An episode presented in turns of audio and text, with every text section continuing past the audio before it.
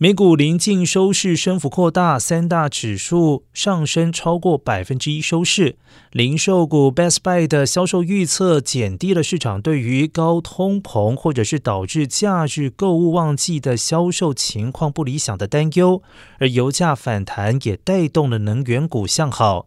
但是感恩节假期之前，大市交股较为平淡。道琼工业指数重上三万四千点，收报三万四千零九十八点，上升三百九十七点，升幅百分之一点二。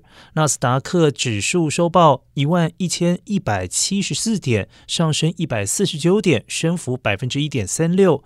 标普五百指数创下约两个半月以来最高收市水平，并且重上四千点，收报四千零三点，上升五十三点，升幅百分之一点三六。